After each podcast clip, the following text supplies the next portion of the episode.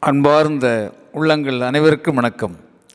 அமைதி உள்ளே இருக்கிறது சிரிப்பு வெளியே இருக்கிறது. ஆம் அமைதி உள்ளே இருக்கிறது சிரிப்பு வெளியே இருக்கிறது. புத்த மடாலயங்களில் உணர்ந்து தொடர்ந்து பகிர்ந்து கொள்ளப்படுகின்ற ஒரு பெரிய உண்மை இது.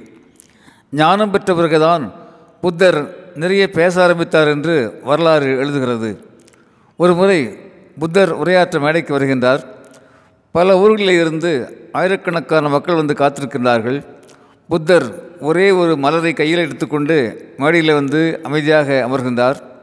அமர்ந்தவர் வாயிலிருந்து ஒரு சொல் கூட பேசவில்லை. மலரையே பார்த்து கொண்டிருக்கிறார்.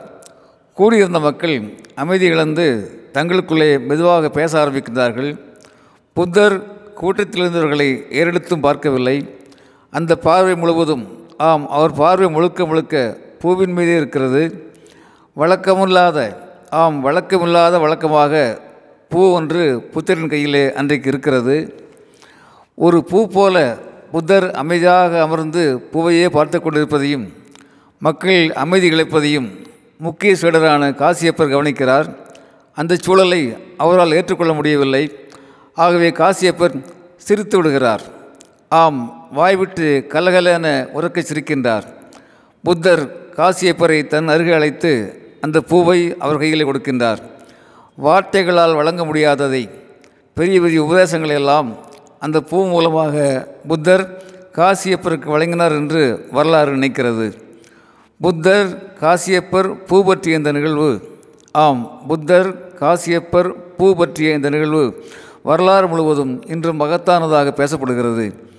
இந்த நிகழ்விலிருந்து இருந்துதான் ஜென்மரபு தோன்றுகிறது என்றும் காசியப்பர் தான் முதல் முதல் ஜென் குரு என்றும் ஜென் உலகம் பேசுகிறது.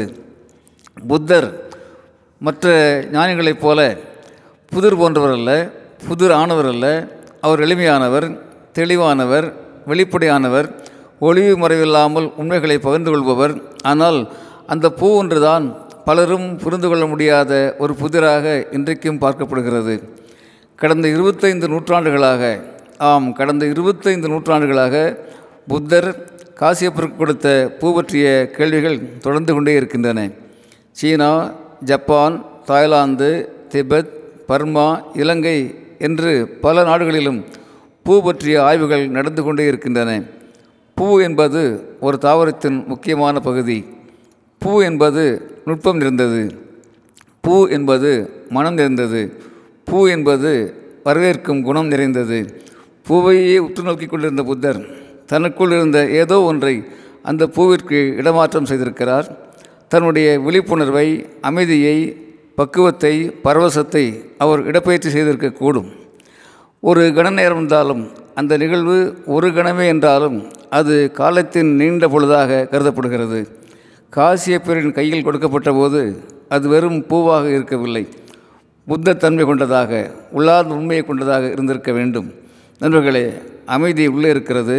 சிரிப்பு வெளியே இருக்கிறது என்பது புத்த மொழி.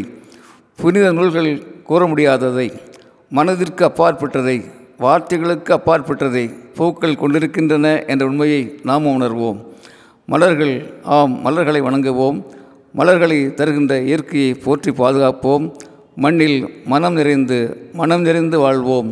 மண்ணில் மனம் நிறைந்து மனம் நிறைந்து வாழ்வோம். அன்புடன் அரங்ககோபால் இயக்குனர் சிபிஐஏஎஸ் அகாடமி கோவை.